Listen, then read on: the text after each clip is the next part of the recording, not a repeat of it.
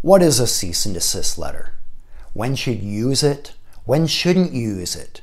Who should send it? When should you send it? What are some common mistakes people make? I'll address these issues coming up. I'm Aaron Hall, a business attorney in Minneapolis. A cease and desist letter is quite simply correspondence telling somebody stop their illegal activity. What kind of illegal activity are we talking about? Maybe it's trademark infringement, copyright infringement, harassing phone calls or letters. Maybe it's some other violation of the law.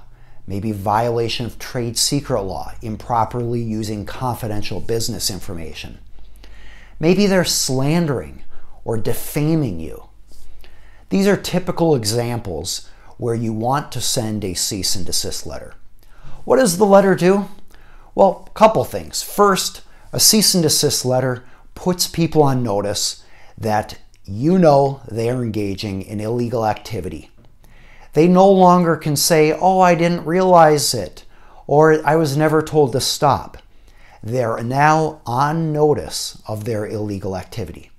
Second, it may show bad faith as opposed to good faith. In other words, if you've told them they need to stop, they can't say, oh, I didn't know. In fact, because they persist, it at least is one factor a court could look at in determining whether they had bad faith in continuing their illegal activity after they had notice. Finally, it makes somebody aware that they may be sued and may face legal consequences. It's one step closer to litigation without actually filing in court and spending all the money and going to all the effort of commencing a lawsuit. That's the value of it. Now, who should send a cease and desist letter? It really should come from an attorney. It doesn't have the same weight if it comes from an individual. When it comes on law firm letterhead from an attorney articulating that the conduct is illegal, that sends a much stronger message than an individual. What should be in the cease and desist letter? Well, for one, it should articulate specifically what has been done wrong. What is the illegal conduct that should be stopped? What type of defamation is there? What type of slander? What kind of trademark infringement occurred? Not just stating the legal doctrine, but also giving some examples of what's occurred.